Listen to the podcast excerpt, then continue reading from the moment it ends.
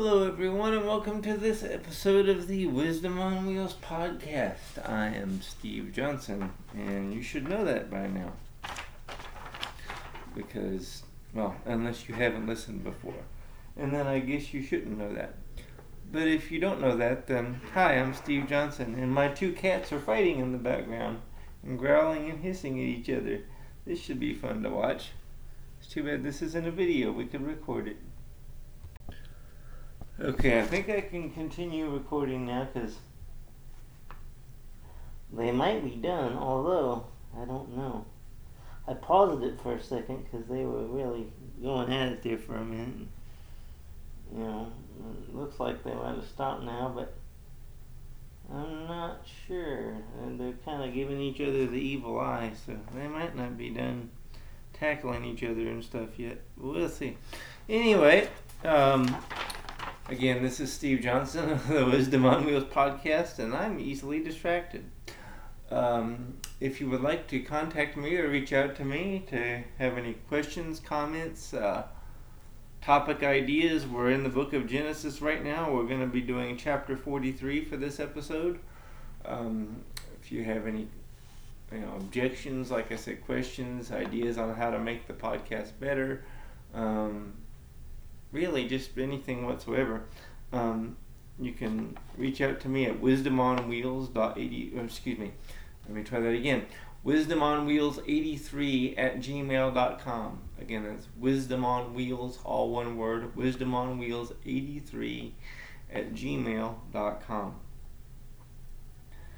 So now, like I said, we're going to be beginning uh, Genesis 43 in our Precept Ministries Bible study through the book of Genesis.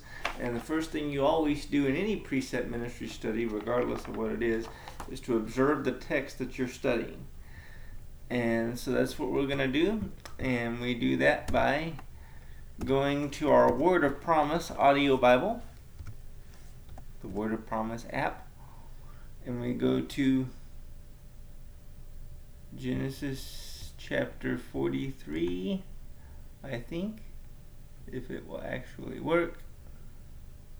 I always have this problem when I'm trying to get this thing going. I should have had it going before I ever clicked on this uh, thing to record, but I this is not cooperating. Go figure.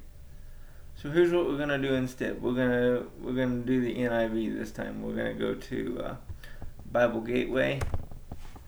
Sorry, Life Church. I know uh, you got some good stuff on YouVersion too, and usually I go with you guys, but um, I kind of like this NIV dramatized version, and I think I only have it on. It's only available on Bible Gateway, if I'm not mistaken. So that's what we're gonna go with. And like I said, so now we're gonna type in Genesis 43, and here we hang on, well, not that one, not Max McLean. I want the dramatized NIV. Chapter 43. There we go. Now the famine was still severe in the land. So when they had eaten all the grain they had brought from Egypt, their father said to them, Go back and buy us a little more food. But Judah said to him, The man warned us solemnly, You will not see my face again unless your brother is with you. So, when they had eaten all the grain that they had brought from Egypt, their father said, Go back and buy us a little more food. So, Jacob, I guess, has made a decision here. And he said, you know, at the end of the last chapter, basically said, you know, you're not taking Benjamin too. Um, uh, you know, I've lost Joseph. He was killed, or so he thought. Uh, Simeon's now being held captive. You know, I'm not losing another son. So I guess he was willing to. Uh, he he was so paralyzed by fear. I should say, not willing. He was so par- paralyzed by fear about losing three sons that he was willing to let the second one stay in Egypt. I suppose. But and but now they so they they they've eaten all the food that they brought back from Egypt, and they need more, and now Judah is like, uh, hey, you know, that guy told us that we're not going to get our brother back until we bring the youngest one with us. So I know you want us to go get some more food, Dad, but uh, sorry, no go. so anyway, hang on here. That's uh, I'm gonna have to start this over. Uh, that way we can pick that up where it should be. Hang on.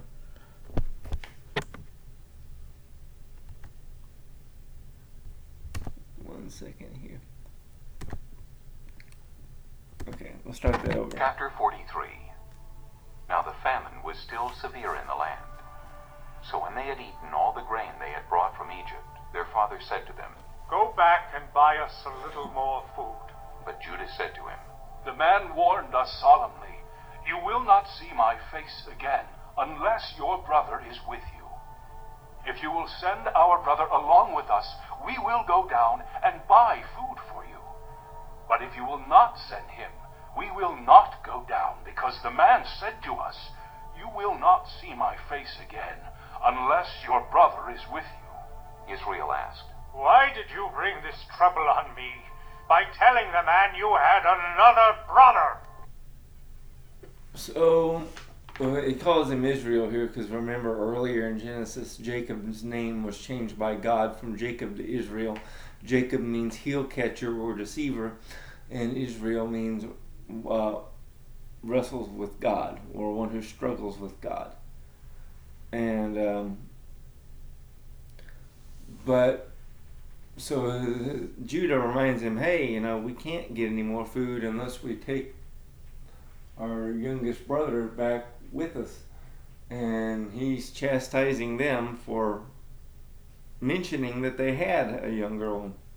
They replied, The man questioned us closely about ourselves and our family. Is your father still living? He asked us. Do you have another brother? We simply answered his questions. How were we to know? He would say, Bring your brother down here. Then Judah said to Israel his father, Send the boy along with me, and we will go at once, so that we and you and our children may live and not die. I myself will guarantee his safety. You can hold me personally responsible for him. If I do not bring him back to you and set him here before you, will bear the blame before you all my life. As it is, if we had not delayed, we could have gone and returned twice. Then their father Israel said to them, They could have gone and returned twice. So it's an 11 day trip. So if they could have gone and returned twice, that tells you that about 44 days has passed because to go would take 11 days, to come back would take 11 more, to go again and come back would be 11 more. So it's been about 44 days or about six weeks, a little over six weeks, that their other brother that they left behind, Simeon, is um, still in, in prison there, uh, or, he, or he's been or he's been held back by Joseph, even though they don't know it's Joseph yet. Um, so they've let pretty good amount of time passed here. I, I, I would be wondering if I was the brother left in Egypt, what, are, are they not coming back? Did something happen to them? Are they they're just gonna leave me hanging here? What's up with this? Uh, uh, hello, I'm still here. Um, so I understand Jacob's apprehension here. I mean, he doesn't want to risk losing another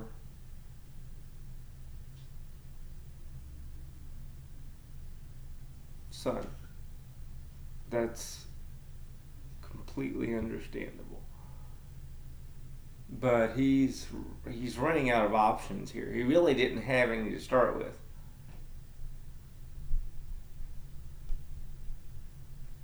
But he's used up all of his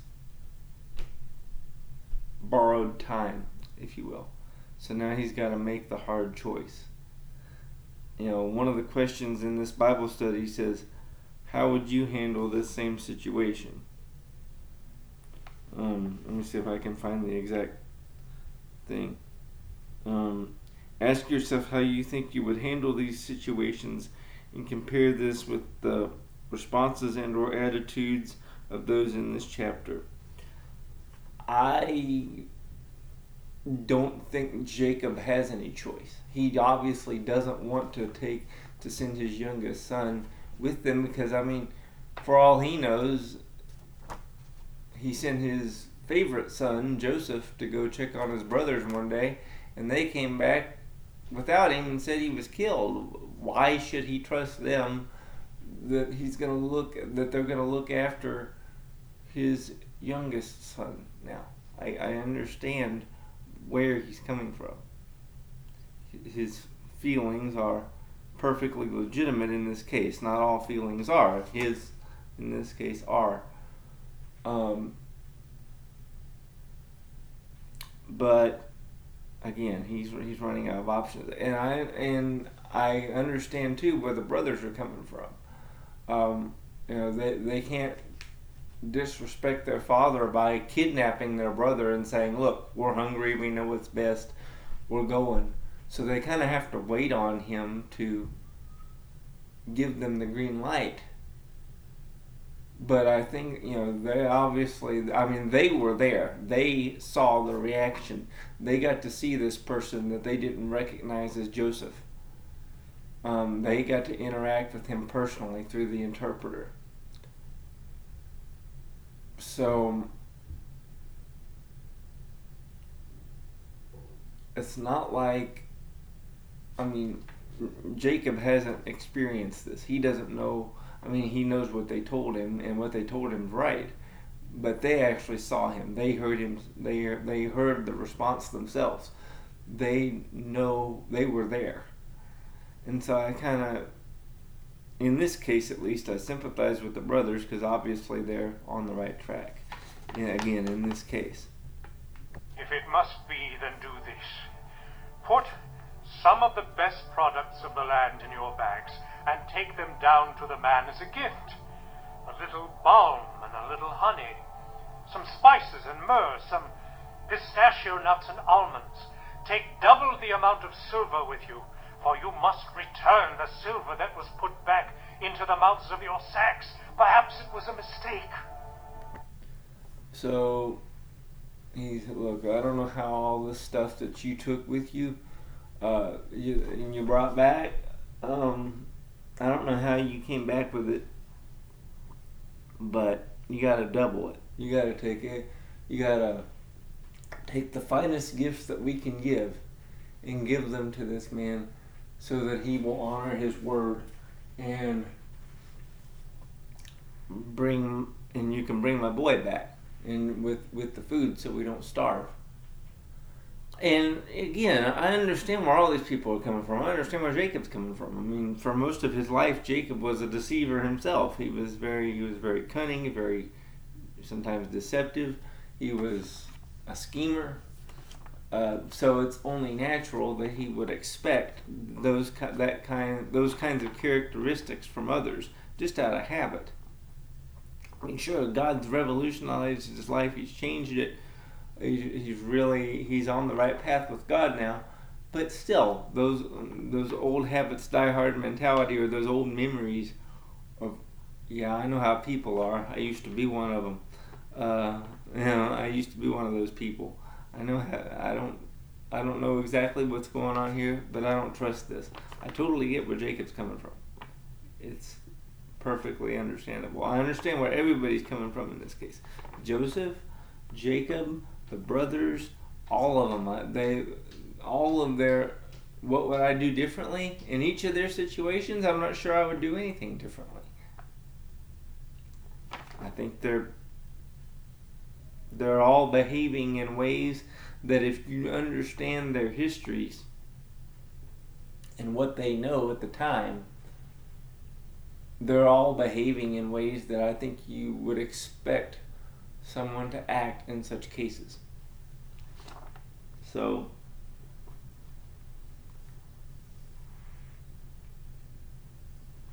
now we're going to continue on.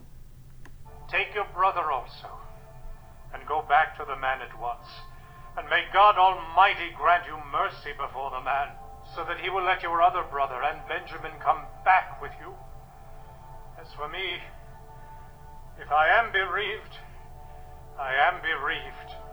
So the men took the gifts and double the amount of silver, and Benjamin also. They hurried down to Egypt and presented themselves to Joseph. When Joseph saw Benjamin with them, he said to the steward of his house, Take these men to my house, slaughter an animal, and prepare a meal. They are to eat with me at noon. The man did as Joseph told him, and took the men to Joseph's house. So they make that 11 day journey back to, to Egypt. And I'm sure they didn't know what to expect. I mean, for all they know, this guy's going to think that he stole from them and now they have the nerve to come back. Um, but here they are seeking their brother and seeking sustenance to continue living just like everybody else is at that time. So, but Joseph's reaction is not to continue to treat them harshly because he did what they, they did what he wanted. So he says, We're going to prepare a banquet, if you will. A, we're going to prepare a, a feast. And they're going to, you guys are all invited. Well, that, that's going better than I'm sure they would have expected. What about Joseph's reaction? Would you have handled that the same way? Here are these guys, I mean, they were your they're your family and they are personally responsible for you being sold into slavery and and all the terrible things that happened throughout your life can all be traced back to their actions. So would you have handled things the same way Joseph did? Would you have handled um, if not, what would you have done differently? Um, you can comment on social media and all the places I post post this. Uh, you, can, you can send me an email, wisdomonwheels83 at gmail.com. Uh, let me know what you think. Um, do you think that this would, uh, do you think you would handle things the same way that Joseph did here? Again, knowing what Joseph knows. Now the men were frightened when they were taken to his house. They thought, We were brought here because of the silver that was put back into our sacks the first time. He wants to attack us. And oh, Okay, so yeah, I mean, uh, they weren't just like I said. They were probably relieved. I guess I should have kept listening because they actually weren't. um, they this is a plot. Mm. We're still, you know, God's still against us for what He did here, for for what for what we did to Joseph. I mean, power us and seize us as slaves and take our donkeys. So they went up to Joseph steward. He wants our donkeys. I don't know about you guys, but whenever I, you know, whenever I'm suspicious of somebody, that's the first thing I think. They want my donkeys, darn it. They always want my donkeys. Everybody wants my donkeys. that's funny. I like how it said that. I wish I could back that up and play that over, but I don't want to mess up the time. Let me see if I can back that up just a few seconds and see. Let me see here if I can. I don't think I can. Bummer. I wanted to play that again. He wants our donkeys. Oh well. And spoke to him at the entrance of the house. We beg your pardon, our lord. They said, We came down here the first time to buy food. But at the place where we stopped for the night, we opened our sacks, and each of us found his silver, the exact weight, in the mouth of his sack. So, we have brought it back with us. We have also brought additional silver with us to buy food. We don't know who put our silver in our sacks. It's all right. he said, Don't be afraid. Your God, the God of your father, has given you treasure in your sacks. I received your silver. Then he brought Simeon out to them. The steward took the men into Joseph's house, gave them water to wash their feet, and provided fodder for their donkeys. They prepared their gifts for Joseph's arrival at noon, because they had heard that they were to eat there. When Joseph came home, they presented to him the gifts they had brought into the house, and they bowed down before him to the ground. He asked them how they were. So now they bowed again. Remember earlier on they said that they were going to bow down to to Joseph when he about 20 years before had a prophetic dream from God that his brothers were going to bow down to him one day. Now they've done it twice. They did it the first time uh, when they met him, and then again this time. Now again, they still don't know that this is Joseph. So they're they're still thinking this is just some Egyptian official that's taken uh, an unusual interest in their lives and the details of it. And then he said, How is your aged father you told me about? Is he still living? They replied, Your servant, our father, is still alive and well. And they bowed down, prostrating themselves before him. As he looked about and saw his brother Benjamin, his own mother's son, he asked, Is this your youngest brother? The... So again, there's the the connection between Joseph and Benjamin. Both of them come from Rachel, and he's he's gonna be overcome here. Hang on. One you told me about? And he said, God be gracious to you, my son. Deeply moved at the sight of his brother, Joseph hurried out and looked for a place to weep. And that's what I meant by overcome. He's he doesn't want to weep in front of his brothers. He's not ready to reveal himself to them just yet. And so he goes out and weeps privately. Why do you think that is? Why is he weeping? And again, I think I think the answer is obvious. I mean, here's his brother that he loves, um, and he hasn't seen him in so long, and there he is, and I mean, there's his other brothers bowing before him. He heard their conversation and their guilty conscience over what they did to him about 20 years prior. This is a lot for any one person, especially all this stuff that's happened that's all led up to this particular moment.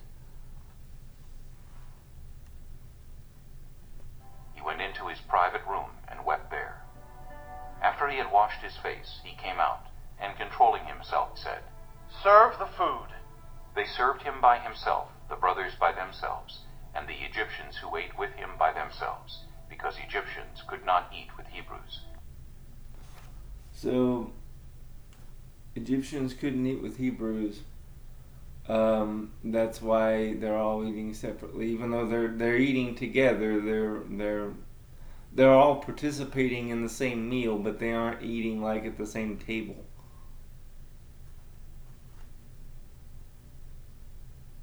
But notice how Joseph he weeps so much that he had to go wash his face and compose himself so that they wouldn't know he'd been crying. This the deep emotion here is obvious by the wording of the text. For that is detestable to Egyptians. Detestable to Egyptians, meaning detestable to eat with Hebrews. The men had been seated before him in the order of their ages, from the firstborn to the youngest, and they looked at each other in astonishment.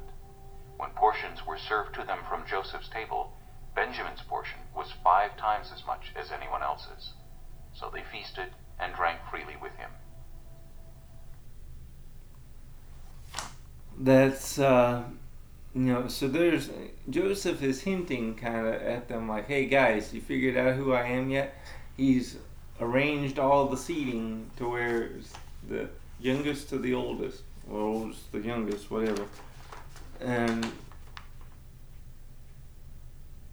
they're all baffled because it's not like he it's not like they told him you know their ages or which one was first second third and so on. But he already knew that's why earlier on when when I did the blog post a couple days ago on the previous chapter or on excuse me chapter um, 41 and I talked about the meaning of the names of Joseph's children. One was forget, forgetfulness, and one was fruitfulness. And I said, just because God caused him to forget, as he said, that doesn't mean he forgot that his family existed. It doesn't mean he forgot everything about them. He obviously remembers a lot about them. What he forgot was the pain and the emotion that had come with that. God had helped him to forget that. So,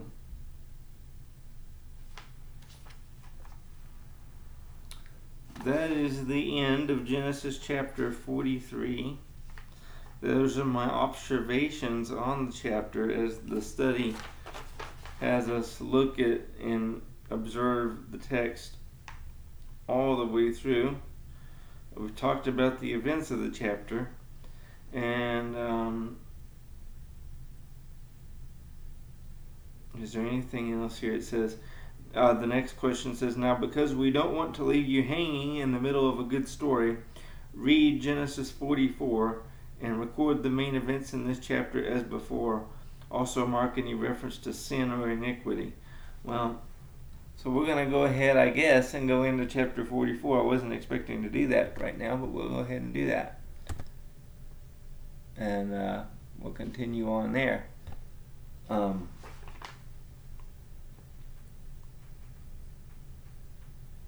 so we're going to pay attention for sin and iniquity, the mention of those things, and we're going to observe this chapter just like we did Genesis 43. Chapter 44 Now Joseph gave these instructions to the steward of his house Fill the men's sacks with as much food as they can carry, and put each man's silver in the mouth of his sack. Then put my cup, the silver one, in the mouth of the youngest one's sack, along with the silver for his grain. And he did as Joseph said. As morning dawned, the men were sent on their way with their donkeys. They had not gone far from the city when Joseph said to his steward, Go after those men at once, and when you catch up with them, say to them, Why have you repaid good with evil? Isn't this the cup my master drinks from and also uses for divination? This is a wicked thing you have done. Why do you think Joseph did what he did here? What is the possible explanation for doing all this, giving all this to his brothers, and then having them chased after as if they had stolen when he clearly knows that they did not? Here's what the NIV application commentary on Genesis says. The test of the silver cup is designed to see if the brothers are still inclined to abandon one of Rachel's sons who receives preferential treatment, in this case not only from Jacob, but also from this powerful Egyptian official. When Joseph's servant catches up to the brothers and sets forth the accusation, they are so sure of their innocence that they invoke the death penalty on anyone who is found with the treasured cup. This echoes the offer made by Jacob when Laban accuses him of stealing the household idols. The finding of the silver cup offers yet another example of the steward's comment of the day before uh, of the day before that God put treasure in their sacks. So according to this commentary, the reason for Joseph's thing that he did was because he was testing them to see okay, are you going to do to your other favored younger brother what you've youngest brother what you've already done to me? Let's put him to the test. Let's see when the pressure's on, the heat is on, really hot, you know, really high this time. Let's see what they do. Because I know what they did to me. And look how long it took them to come back. Now, let's put them to the real test and see what they do. Are they going to throw him under the bus to save their own butts or what? And I guess this should have been obvious that he, what he was trying to do. I looked up some commentary notes on this to see what was said, and now that I read that, it kind of makes sense as to why he would. I mean, he's been testing them really this whole time. Mean, he's been speaking through an interpreter. Uh, not knowing them not knowing that he can understand every word they're saying. They send him back without one of their brothers to see if they're going to return. Then when they take so long to return, he sends them again, and you know so he can catch them of deception, uh, catch them in supposed deception, even though they hadn't deceived anyone. Just to see, you know, are they, again, are they going to throw him under the bus, or are they going to what is their reaction going to be? Um, so there's just a, that that would help to explain why he did that. And again, I shouldn't have had to look that up because it's kind of obvious now that I've read it. When he caught up with them, he repeated these words to them. But they said to him, Why does my lord say such things? Far be it from your servants to do anything like that. We even brought back to you from the land of Canaan the silver we found inside the mouths of our sacks. So why would we steal silver or gold from your master's house? If any of your servants is found to have it, he will die, and the rest of us will become my lord's slaves. You'd think they would learn about making rash statements like that, especially since they already left once and and, and had stuff with them they didn't know that they had. You'd think they would think twice before making such comments, but that's not much different than Jacob's reaction when when uh, Laban accused them of stealing the household gods, like I was, like I read in that one commentary note. So there we go. Very well then, he said. Let it be as you say. Whoever is found to have it will become my slave. The rest of you will be free from blame. Each of them quickly lowered his sack to the ground and opened it. Then the steward proceeded to search, beginning with the oldest and ending with the youngest. And the cup was found in Benjamin's sack. At this, they tore their clothes. Then they all loaded their donkeys and returned to the city. Joseph was still in the house when Judah and his brothers came in, and they threw themselves to the ground before him. Joseph said to them, What is this you have done? Don't you know that a man like me can find things out by divination? What can we say to my. Do we really think that Joseph was practi- practicing divination? No, absolutely not. He'd been so loyal to God from the earliest time in his life. I don't think he's actually using divination, but this is all part of the act that he's been perpetrating on his brothers this whole time, again, as a means of testing them. Lord, Judah replied, what can we say? How can we prove our innocence? God has uncovered your servant's guilt. We are now my Lord's slaves, we ourselves, and the one who was found to have the cup. But Joseph said, Far be it from me to do such a thing. Only the man who was found to have the cup will become my slave. The rest of you go back to your father in peace. Then Judah went up to him and said, Pardon your servant, my lord. Let me speak a word to my lord. Before he speaks a word, um, I'll just, you know, what a test. I mean, he's literally leaving the door wide open for the very thing that he expects them to do. He's really testing them. He expects them, given their past history, to say, "Hey, you know, and you know these guys, these guys are so untrustworthy. They're gonna. I just know if I keep pouring this on, they're gonna buckle and flee and leave their brother here."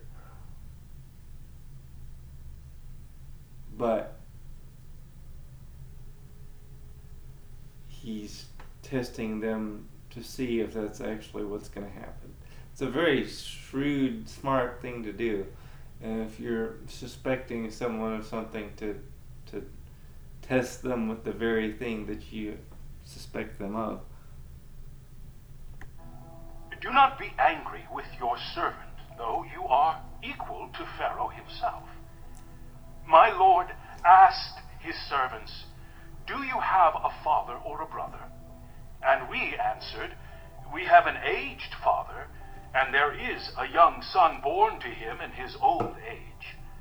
His brother is dead, and he is the only one of his mother's sons left, and his father loves him. Then you said to your servants, Bring him down to me so I can see him for myself. And we said to my lord, The boy cannot leave his father. If he leaves him, his father will die. But you told your servants, Unless your youngest brother comes down with you, you will not see my face again. When we went back to your servant, my father, we told him what my lord had said. Then our father said, Go back and buy a little more food. But we said, We cannot go down. Only if our youngest brother is with us will we go. We cannot see the man's face unless our youngest brother is with us. Your servant, my father, said to us, You know that my wife bore me two sons. One of them went away from me, and I said, He has surely been torn to pieces, and I have not seen him since. If you take this one from me too, and harm comes to him, you will bring my gray head down to the grave in misery. So now, if the boy is not with us when I go back to your servant, my father, and if my father, whose life is closely bound up with the boy's life, sees that the boy isn't there, he will die. Your servants will bring the gray head of our father down to the grave in sorrow. Your servant guaranteed the boy's safety to my father. I said, If I do not bring him back to you, I will bear the blame before you, my father, all my life. Now then, please let your servant remain here as my lord's slave in place of the boy, and let the boy return with his brothers. How can I go back to my father if the boy is not with me? No. Do not let me see the misery that would come on my father. Chapter 45. No, we're not going to 45 right now. But yes, that's um I just played that whole thing out because the whole most of the rest of that chapter is basically the the repeat of everything that's already happened, as if Joseph wasn't there for it. And he's like, "Hey, look, you know, you can't do this," and then he repeats the whole thing, and then tells them what their what what their father said, and is seeking mercy, and understandably so. But again, this shows their heart because they could have just fled and and took off uh, sorry, Dad, you were right. We shouldn't have taken him. Now, uh, you know, but they but they didn't. This time they actually thought of their father. They didn't want to hurt him again like they had already done. This shows a change in their hearts. As wicked as they were, this shows a change in their hearts. And to me, that's a very hopeful thing that anyone even scoundrels like Joseph's brothers can change if they're willing. God offers that same offer to us. We can't change ourselves. We can change if we submit ourselves to the power of God, and then He changes us from the inside out. But it's on our own we can't change, but with God we can. And so that's one of the main lessons that I get out of this particular uh, chapter. Uh, going back to Genesis 44:16 for a second here, it says, "What can we say, my lord?" Judah replied, "What can we say? How can we prove our innocence?" God has uncovered your servant's guilt. We are now my Lord's slaves, we ourselves and the one who is who is found to have this cup. And the question here is, what iniquity do you, do you think Judah is referring to here? Obviously, I think it's there's no question it's referring to their selling of Joseph into slavery. That's the guilt that he's talking about. And then the subsequent lying. They've basically been living a lie ever since at the expense of their own father's peace and enjoyment of life. What insight does this give you about the effect or consequence of sin? Well, it shows that the couple of things. Number one, it shows Galatians 6 7, which wasn't written yet, obviously, because that's the New Testament. But the principle of Galatians 6 7 is universal and for all time, which says that which you, uh, whatever you plant, you will harvest, or the traditional rendering, whatever you sow, you shall also reap. Um, but it also shows the guilty conscience. Again, the the the heavy burden of guilt. Just how heavy and weighty that can be for a person that's plagued with it. That's why you know Jesus said, uh, "Take my yoke upon you, because my burden is light. My yoke is easy, and my burden is light."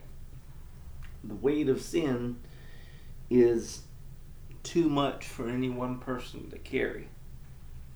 The consequences of it. But we can trade that. To the Lord. We can give that to Jesus. And He can take all that. He did it on the cross. All we have to do is give it to Him. And He'll receive it. And He'll give us what we don't deserve the mercy and the forgiveness that Joseph will later show to his brothers here in this uh, in later chapters. As a matter of fact, we're getting up pretty close to that right now.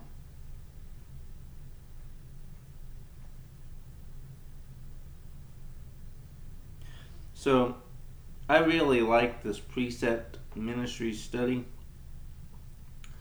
because it helps us to slow down and observe the Bible like like we've been doing. God honors the diligence of this type of study and gives us opportunities to share what we've learned with others. And that's why, you know, I got these studies as a gift. Um, and I'm, I'm very thankful for it. And I could have done this on my own. But I didn't want to just do it on my own. I wanted to share it with you guys. That's why I started doing the, that's one of the reasons I started doing this podcast in the first place, or one of the reasons I started going down this road with my podcast, is because I wanted to share this journey with everyone. I didn't want to just do it myself. I wanted to share it with others, which is exactly what this uh, study is um, supposed to do. Now, um, if you are parents, this says to think of how you could do this as a family study time, observing the text together, each in your own Bible, and the discussions that could be had. And that's a, that's another great thing to do. If you're not doing a podcast like me, use this use a study like this. Again, this is Precept Ministries. You can find these studies at precept.org. Um, they've got a lot of great studies that through every book of the Bible through many different subjects and topics in the Bible. Um, they've got all sorts of different things. They've got things for kids, they've got things for adults, which is what this is, the adult study, but they've got kids stuff. Um, they've got something called Cookies on the Lower Shelf. Um, they've got some great teaching audio. Uh, they, they, again, Kay Arthur, the founder of this ministry, had a, a TV show for a long, long time called Precepts for Life. I don't think she's doing new ones anymore, but she uh, the the show's still aired and still shown reruns of it. I don't, like I said, I don't think she's doing new ones anymore. She might be. I haven't watched it for a while, but um, I, but she it's just really good stuff. So if you're if you're parents, if you're family, if you're a couple, or even if you just have a roommate, or if you have roommates, um, if you live in a neighborhood, you want to get. Uh, people in the neighborhood together and do your own little Bible study. If you have a life group, uh, precept ministry study, I would highly recommend that for, for your life group. You could take a you could divide this up over five days, which it already does for you here. In the the study guides are divided up into five days, and you got you could do the week's worth of study on your own individually, and then come together once a week and and talk about what you got out of it. Talk about some of the questions. I mean, again, this precept.org where you can find a lot of these things. It's just really good stuff.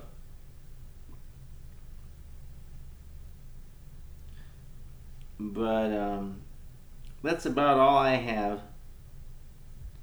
for today. Um, sorry, I was reading through the rest of the notes there to see if there was anything else for today's study. Sorry, Ginger, I didn't mean to disturb your nap on one of my cats there. But that's all I have for today for the Wisdom on Wheels podcast. Um, I hope you've gotten something out of this. Uh, I like my Word of Promise audio Bible. I think the the the voices and the people on there, the overall quality of the audio is just better. But I just I, I couldn't get it to work today, so that's why we went with this one. Um, I'm going to try to have that better for Genesis 45, which we will be doing next time here on the Wisdom on Wheels podcast. Again, this has been this is Steve Johnson, um, and you can email me at wisdomonwheels83 at gmail.com, and I look forward to being with you again next time as we begin Genesis 45 and the historical events of Joseph and his brothers continue. Until then, God bless and have a good night.